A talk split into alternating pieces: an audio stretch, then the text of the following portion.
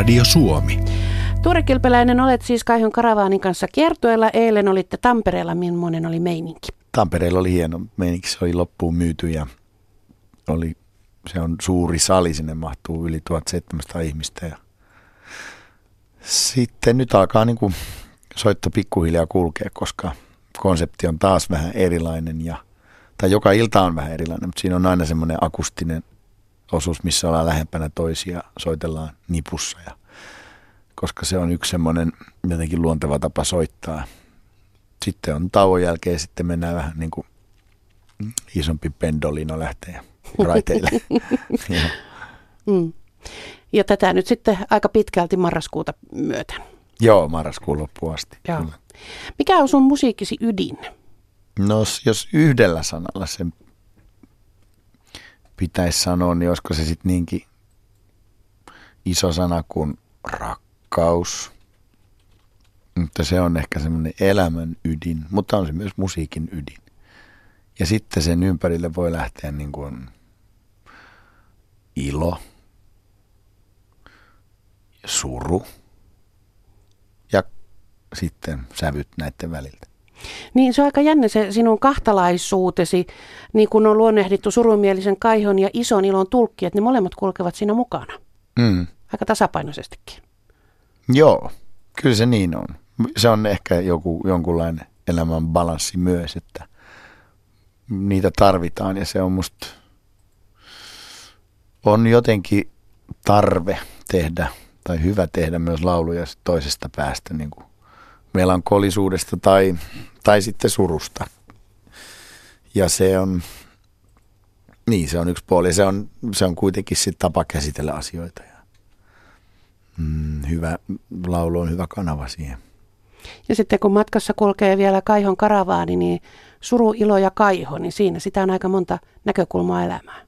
Niin, kaiho on semmoinen yksi semmoinen a- a- alkuperäinen, tai oikeastaan Kaihon karavaani, siinä tämä koko homma sanotaankin ääneen, että siinä on kul- kulkeva tuommoinen karnevaali, karavaani, ryhmä ja se remellys, mutta sitten on se kaiho, joka on se joku kaipuu selittämättömään. Ja siinä se oikeastaan y- ytimessä on. Saatko yhtään haarukoida, että mihin se sinun kaipuusi menee? No se on mennyt aina eri asioihin, mutta se voi olla justiin mm, rakkauden kaipuuta tai usein just kaipuuta selittämättömään. Että kyllä siihen liittyy semmoinen, jos nyt isoista teemoista, niin rakkaus ja kuolema ja sitten ehkä ihmisen semmoiseen niin kuin olemukseen se tietoisuus siitä, että on joku maaginen taso, mitä ei pystytä tällaisen niin kuin arjen tasolla selittämään, eikä se ole aina läsnä, mutta sitten se aina raottuu ja se on niin kuin semmoinen iso taso, mikä tässä kaikessa menee, mikä on selittämätön. Ja siihen on olemassa jonkunlainen veto tai semmoinen kaipuu, se vetää puoleensa. Ja se on arvotus, joka ei ikinä selviä, paitsi ehkä just siinä kuoleman hetkellä. sitten tajuaa, että aha, tästä oli kysymys. Edes sitten. Niin, mm. ehkä, ehkä joku jo ennen. Mm. Tuure Kilpeläinen, tänä vuonna tuli 20 vuotta ensimmäisestä hitistäsi. Itse et sitä esittänyt, vaan Jonna Tervomaa lauloi vuonna 1997 suljetun sydämen. Oletko noteerannut, että 20 vuotta tästä? En. No niin, no nyt, Nyt tuli sen sekin. sanoit. Joo. Miltä ensimmäinen hitti tuntui? No kyllä mä olin siitä ylpeä. Se oli tosi hyvin tuotettu ja tehty. Ja se Jonnan ääni ja kaikki se, se oli niin kuin, se oli oikeastaan aika ihmeellinen hetki, mikä edelleen sitten jatkuu, että se oli semmoinen laulu, joka syntyi vain jossain mökillä, et- jollain landolla kitaralla, josta puuttu kieli ja sitten niin kuin soittelee semmoisen, sitten se yhtäkkiä saakin tuommoiset vaatteet ja systeemi, ja se lähtee soimaan. Et kyllä se oli iso juttu. Silloin vielä radiosoittokin oli eri asiat. Muistatko, kun kuulit sen ensin kertaa radiosta? Mm, kyllä mä muistan joo. Mm.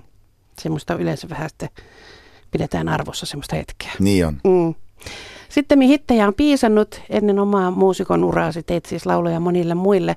Missä vaiheessa alkoi tulla semmoinen olo, että voisihan näitä itsekin laulaa?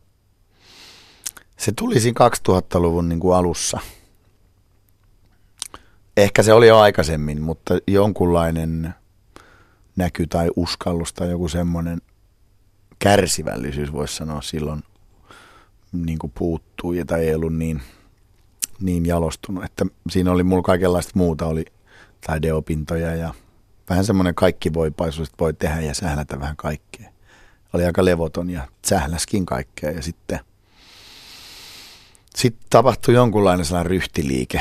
Ja sitten siinä olikin niin iso asia, että oli sitten ö, isän kuolema oli 2003. Ja samoin aikaan alkoi sellainen, niin kuin, ehkä siinä aina se on se klassinen juttu, että sitten tajuaa semmoisen niin tietyn rajallisuuden ja sitten ajattelee semmoista omaa aikaspiraalia, että mitä sitä nyt haluaa niin kuin elämältään tehdä ja mikä on se isoin merkitys. Ja sitten se ehti ehkä sanoa ennen, ennen sitä niin kuin poismenoa niin sellaisia hyviä viisauksia, ehkä tietämättäänkin, että just, että mitä kannattaa sitten tehdä. Ja sitten ehkä oma esimerkki silloin oli, että se ei ollut välttämättä olosuhteiden pakosta, niin Tero Ensio ei ollut lähtenyt toteuttaa, niin kuin nyt voi olla vähän silleen, että sä valitset jostain niin kuin luovuuden supermarketista, että mikä tuottaja musta voisi tulla tai joku muu, että, mm, että se silloin joo, mä ajattelin, että nyt, nyt jos haluaa musaa tehdä, niin sitten nyt mä laitan kaikki niin kuin munat niin sanotusti samaan koriin ja rupean keskittymään. Mm. Pulppuako sinulla biisejä koko ajan? Joo. On tietysti aikoja, että on vähän hiljaisempaa, mutta kyllä yleensä perustyvä tilanne on, että niitä on joku kolme menossa samaan aikaan, jotka rakentuu vähitellen. Onko mitään valkoisen paperin kammoa ollenkaan? On sitä aina välillä. Mm-hmm. Sen selviää vaan kirjoittamalla kärihät no. ja kirjoittelee ensin puutaheinää ja lapioi vuodellisen paskaa ja sitten tulee yksi timantti vasta. Alkaa vähitellen sieltä niin. löytyä se. Niin. No onko pöytälaatikossa aina jotain, että jos soitetaan, että Tuure nyt tarvittaisi hyvä biisi, niin joo, mulla on täällä. Ei. Ei se sentään semmoista ole. Ei. No jos sanan pöyhkeästi, niin ei niitä pöytälaatikkoon tehdä. Et se on sitten eri tilanne. Ei ole sellaisia, että tämä on vähän tällainen ylimääräinen. Sellaisia ei ole. Mm. Sanoit jossain haastattelussa mun mielestä kauhean hyvin, että kirjoittaminen on vähän kuin lihas paranee harjoittamalla. Niin se on. Mm. Sitä Siin... pitää harjoittaa ja tehdä ja mm. kaikissa varmaan lajeissa, ihan kaikissa asioissa on ihan sama asia. Mm. ei niin kuin voi olettaa, että se heti tulee, että sitä pitää vaan tehdä ja tehdä huonoa ja olla armoton välillä itselleen ja, tai ainakin kriittinen ja peilailla välillä näyttää jollekin toiselle ja ihmetellä ja se on sellaista, mutta sitten välillähän se on tosi palkitsevaa, jos tulee tosi nopeana lähetyksenä joku, että tuntuu, että silleen mystisellä tavalla, että ei edes itse on vaan jotenkin kirjaamassa ylös jonkun nopean idean. Sellaisiakin hetkiä on ollut. Yle, Radio Suomi. Illan vieraana on siis Tuure Kilpeläinen. Tuure, sinä olet sanataiteilija, mutta keitä sanataiteilijoita itse ihailet?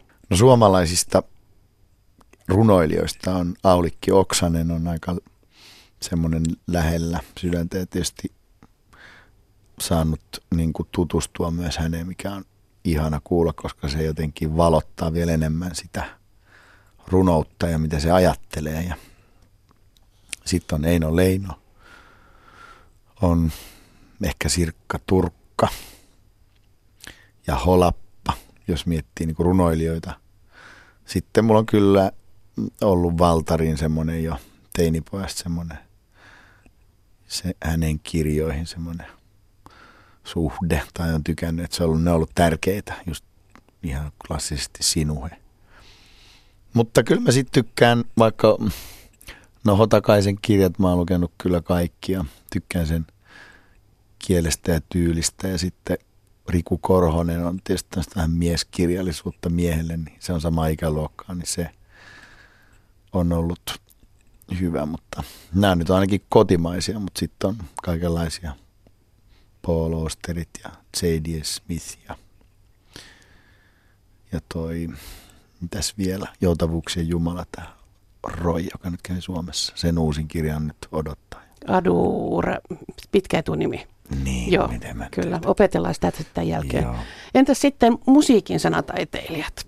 Mm. No kotimaisista ehkä aika, aika perinteisesti niin kuin, no se on niin laaja kyllä, että se on lähtenyt, lähtenyt sieltä niin kuin Helismaa sieltä asti. Mutta sitten niin kuin Nurmio on ollut sellainen, mitä mä oon kuunnellut.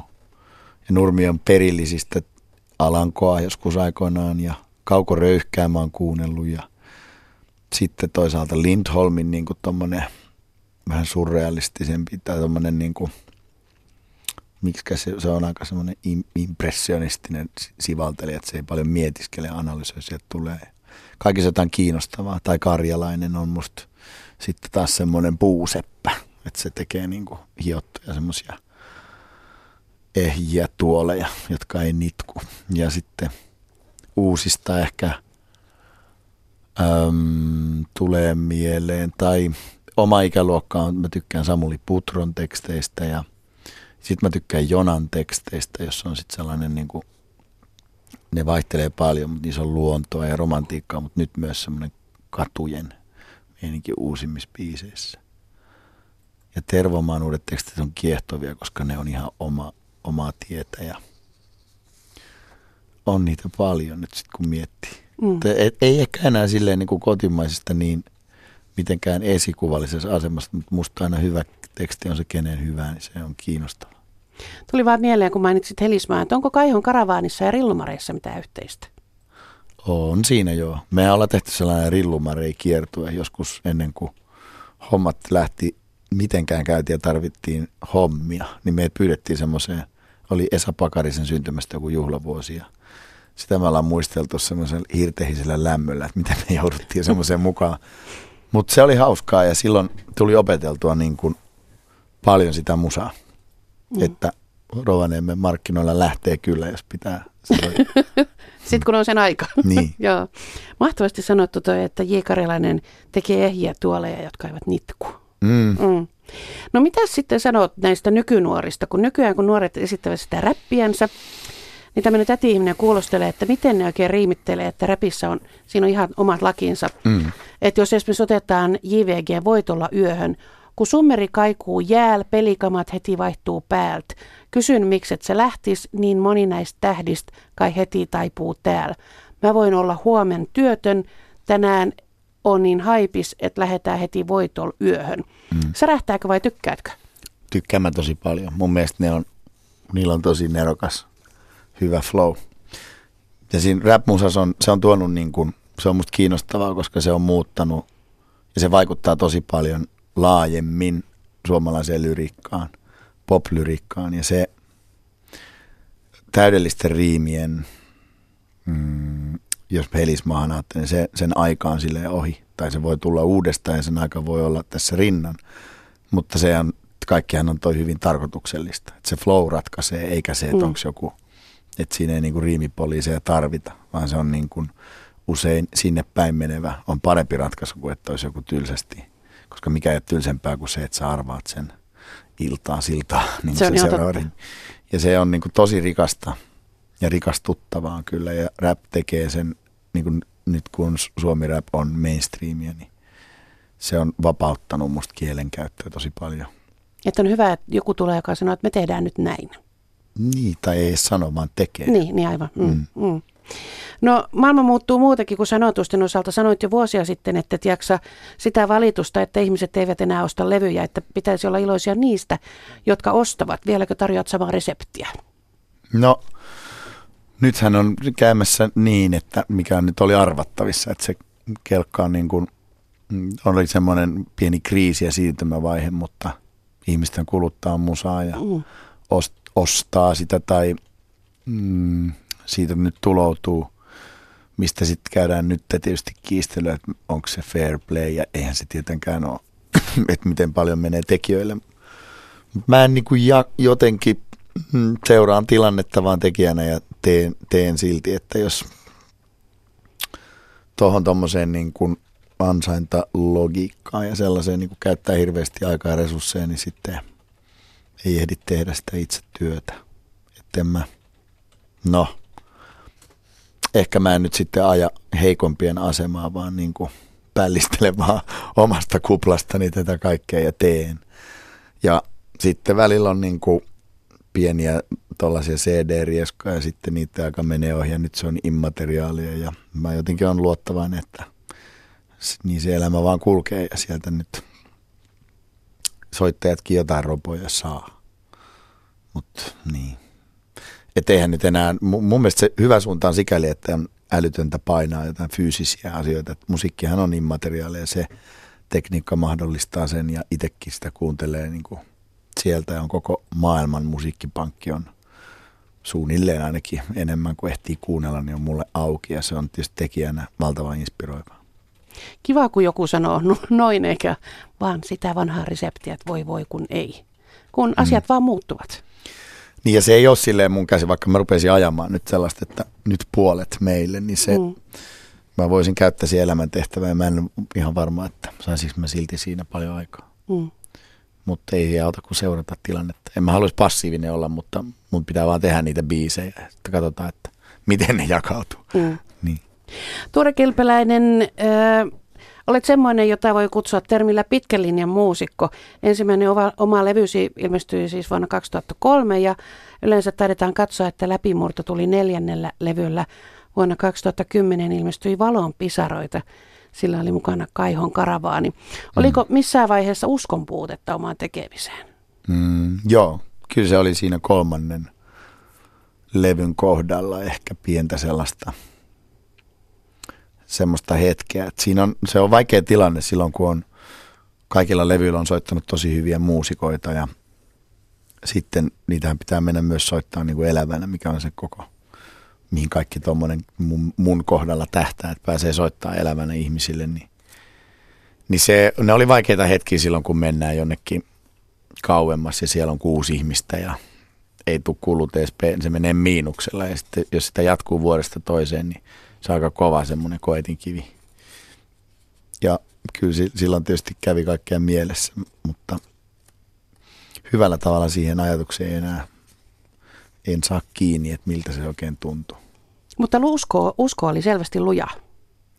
Oli se sitten, ja sitten mä sain niin kuin jonkunlaisen, jonkunlaisen, en tiedä mistä, se, sellaisen niin kuin valtavan inspiraation niin kuin räjähdyksen.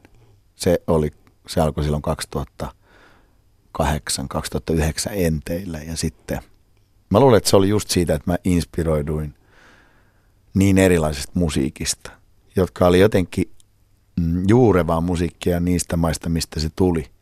Ja nyt se oli sitten niin kuin pop-valtaviran tai semmoisen laulun tekijäkin jutun ulkopuolelta, että se oli niin kuin afrikkalaista tai Cap Verde, just Cesaria Ebora, joka oli sellainen, silloin kuunteli paljon tätä että tässä on rytmiä ja tässä on niin kuin tällainen kaihosa tunnelma yhdistetty. Tämähän on, tämä käy su- suomen kieleen tosi paljon. Sitten jotenkin ke, ikään kuin olisi keksinyt kokki täysin uuden reseptin, jota sitten voi ruveta, niin kuin, mistä löytyy ihan sellainen loputon aarea, että kyllä se, se oli kytenyt ehkä pitkään, mutta sitten se alkoi tulla ulos. Jännä juttu. Löytyy oikeat mausteet. Joo, ja sillä tiellä ollaan ja se nyt ruokkii koko ajan itseään itseään koko homma. Ja tietysti noin soittajat, jotka valikoitu sen mukaan, että tämä voisi olla hyvä juttu, niin siinä kävi kauhean onnen kantamoinen, että kaikki on niin täynnä musiikkia ja ideoita. Onnikin täytyy joskus ahkeroinnilla ansaita. Niin, niin kai se menee. Niin. Miltä, miltä, mikä oli semmoinen tunne, kun tajusit, että tähän lähtee lentoon? Miltä se tuntui? No se, mä tajusin sen jo sitten, kun me oltiin, ennen kuin kukaan muu sitä tajusi bändissä, niin – me soitettiin, me, me, meillä ei ollut keikkoja, ja sitten mä perustin tämmöisen Kaihon Karavani klubin, mihin otettiin vähän vierailevia, laula, vierailevia laulajia, niin kuin Paleface ja Jona, ja niitä on näitä, että saisi ihmisiä katsomaan meitä. Ja sitten kun oli ollut joku viides klubi ja me soitettiin, niin sitten mä laitoin niille viestin, että tämä menee jätkä tosi isoksi. Kuka ei vastaa mitään. Mutta tota, silloin mä vaan jotenkin, mulla tuli sellainen näky, että tämä, tämä, tämä tulee kantaa. Ja mm. silloin se on hauska, kun on kuvattu jotain videoita, missä niin kuin, mä loikin siellä lavalla niin kuin intoa täynnä ja niin kuin näkee, että ei tuolla ei ole niin kuin mitään epäilystäkään siitä, että tämä ei menisi. Ja ehkä se sellainen, jostain tuli niin kova tahtotaso, että se meni niin kuin jotenkin väkisin. Ja se oli varmaan jokaisella keikalla, että tässä ollaan menossa selkeästi jonkin suuntaan. Mutta sitten ihan konkreettinen oli sellainen, me jotenkin ajauduttiin soittamaan Linnanjuhlien jatkot ohjelmaan ja sitä kattoikin aika monta ihmistä ja sen jälkeen television voima huomattiin, että sitten tammikuussa oli jossain Haapamäen suoja, jossain tämmöisessä paikassa oli keikka ja se oli ihan täynnä. Niin sitten tajusi, että oho, nyt on jotain tapahtunut. Ja näitä tällaisia on tullut pieniä niin kuin virstanpylväitä, joo. Yle, Radio Suomi. Tuure Kilpeläinen. Sinä aloit tuorena kyllä jo soittaa, oli bändiviritelmiä ja laulukieli taisi olla englantia, mm. bassoa soitit. Joo. Siitäkö piti tulla uh, hieno ura? Vai millä meiningeillä? No eihän 14-15-vuotias mieti mitään uraa, vaan mm. se miettii vaan, että tämä on niin siistiä ja pitäisi soittaa jätkien kanssa ja sitten jotain mimmei tulisi katsomaan ja se on niin se ura. Mutta eikö sun olisi pitänyt olla kitarasankari sitten eikä basson varressa? No mutta basso, siinä oli vain neljä kieltä ja se tuntuu helpommalta tarttua. Ja kumminkin olit lavalla sitten. Niin, Me... ja sitten oli mm, mm, tota, hassu juttu sinänsä, että mä tänään just pääsin soittamaan niin kuin silloisen sankarini Sami Jaffan kanssa, joka oli Hanoiroksissa. Wow. Ja se, se oli niin kuin mä opettelin jotain Hanoiroksin basso, niitä teemoja. Wow. Motorweitingia. No ennen Hanoiroksia olit kyllä jo kotona kuunnellut Saloran stereoista Elviksit ja Beatlesit, että semmoinen peruspohja. Peruspohja, joo. Mun isän niin kuin, suosikit. Mm. Että se oli hommannut ne aika tolleen niin kuin, todellakin perusruutsit, että se on niin kuin,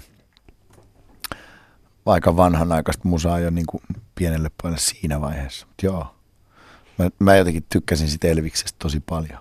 Ihan pikku, siis sanotaan niin kuin kuusi-vuotiaana. Siinä oli jotain niin kuin maagista. Ja nykynuoret eivät ollenkaan tajua sitä, että istutaan radion ääressä sormet valmiina, rekki ja plau, että sitten kun tulee joku biisi, mikä pitäisi saada, että sitten mm. painetaan. Kun nykyään niin. just se musiikki on kaikkialla saatavissa. Mutta se niin. oli aika mahtavaa omalla tavallaan. Oli se joo. Kyllä, mm. en, en mä nyt sitten enää siihen palaisi, mutta olisinkin oma meininki. niin. Ketä ihailit siinä vaiheessa, kun näitä bändiviritelmiä alkoi olla?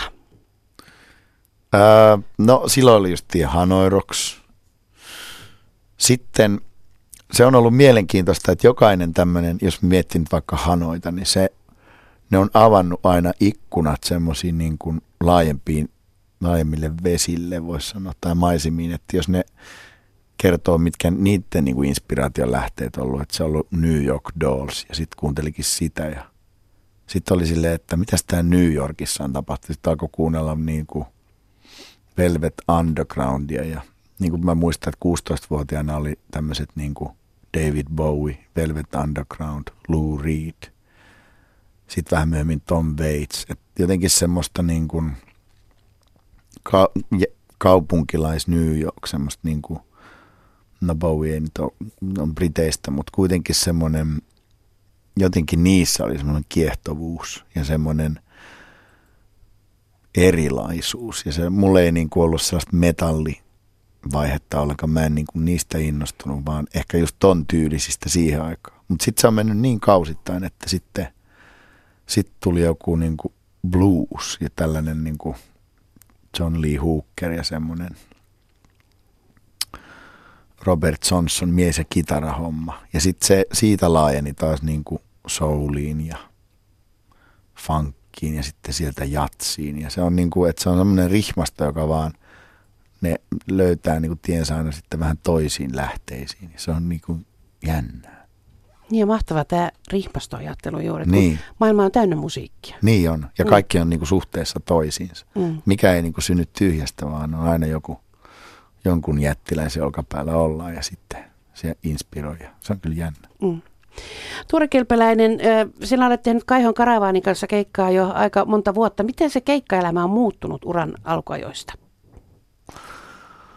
No, enää me ei roudata niitä laulukamoja. Mm. ja sen päivän mä muistan kyllä hyvin, koska se oli se, että nytkö se tapahtuu. Että okay. me ei enää niin kuin, laiteta niitä hanskoja käteen ja roudata, vaan mennään sinne kunnon kermapeppuina paikalle ja kaikki on valmista, että tekniikka on laittanut. Mm. Ja sellainen, se mukavuus siinä on, on tietysti, tai että voi keskittyä siihen, mikä on sitä omaa aluetta, niin on, on lisääntynyt. No sitten tietenkin se, että ihmisiä on keikoilla yleensä paljon, jos niitä joskus oli vähän tai ei juuri ollenkaan. Ja se on iso merkittävä. Ja sitten keikkapaikat on isontunut nyt niin kuin viime kesän festivaalit ja nyt konserttisali kaikki on myyty loppuun tietääkseni ja että se on sellainen, mitä ei tietysti voisi ottaa itsestäänselvyytenä, mutta että koko ajan homma on mennyt vähän niin kuin silleen niin kuin nextille levelille tai isommille areenoille ja tällä hetkellä tilanne on se. Mm. Mitä, mikä on tota, tunnelma ja meininki juuri ennen kuin sä astut lavalle? Onko se jännitystä vai onko se intoa vai mitä se on? No se on just näiden yhdistelmä, mitä on vaikea erottaa toisista. Mm. Innostunut ja jännittynyt ja sitä se on. Nyt taas jännitti niin kuin vähän liikaa, kun alkoi noin konserttisalihommat, mutta se, kyllähän se on sitten sellainen, sen osaa valjastaa jo energiaksi ja voimavara ja semmoinen, mutta sitä, sitä se on. Mm. Nykyään aika moni bändi sanoo, että tämä kiertojen meininki on nykyään, tai muuttuu koko ajan tervehenkisemmäksi, että semmoinen mm. läträäminen ja rällääminen, että ei sitä edes jaksa ja, ja sillä mm. ei jaksa. Mitä sanot siihen? No ei niin. Se mm. on, tai kyllä sen niin kuin kuulee ja tietää semmoisista vanhemmista kollegoista, että se on ollut 80-luvulla, vielä 90-luvulla ihan erilaista. Mm. Että silloin tota, on varmaan vähän enemmän törpötelty ja mutta ei, ei sitä silleen niin kuin päivästä toiseen kyllä ehkä jaksa. Mutta kyllä sekin, kyllä mekin ollaan siis osattu bilettää ja varmaan osataan vieläkin ja sille on sitten oma paikkansa ja se on sitten hemmetin hauskaa, sä sun niin kavereiden kanssa ja jossain menossa ja on kesä ja sitten on kuin kesäyö, niin kyllähän se nyt kuuluu siihen. Että mä niin kuin, ei se nyt ihan vaan sille koko ajan jumpata ja vedetään jotain proteiinijuomia. ei se nyt niin voi Ei vielä olla siinä. ei, ei. Hei, Jari Sillanpää on viime aikoina ollut otsikoissa vähän huolestuttavissa merkeissä. Mm. En ota siihen kantaa, enkä kysy sinulta, mutta ymmärrätkö semmoista, että artisti kipuilee arjen ja esiintymisen välillä, että se arki ei oikein meinaa tuntua miltään? Mm. Onko siinä mitään tuttua? No, on ja ei.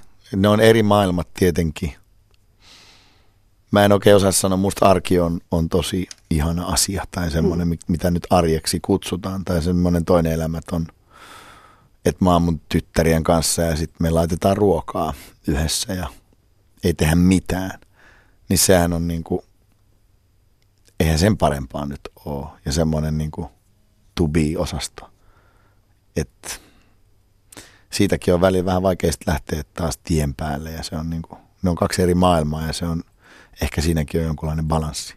Kulkeeko tytöt koskaan keikoilla? No kyllä kesällä joo joskus. Mitä ne tykkää? No kyllä ne nyt on ruvennut tykkää, ne on 10 ja 13, mm. että saa enemmän irti siitä.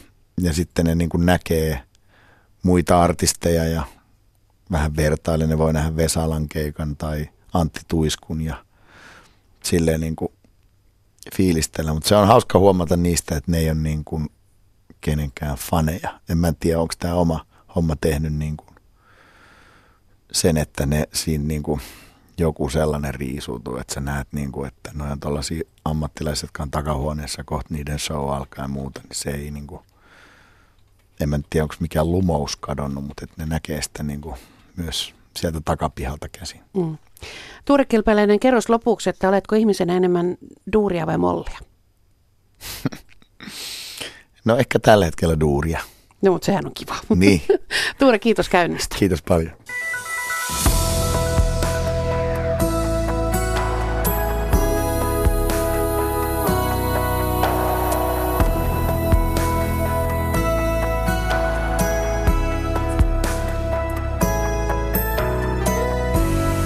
Yle, Radio Suomi.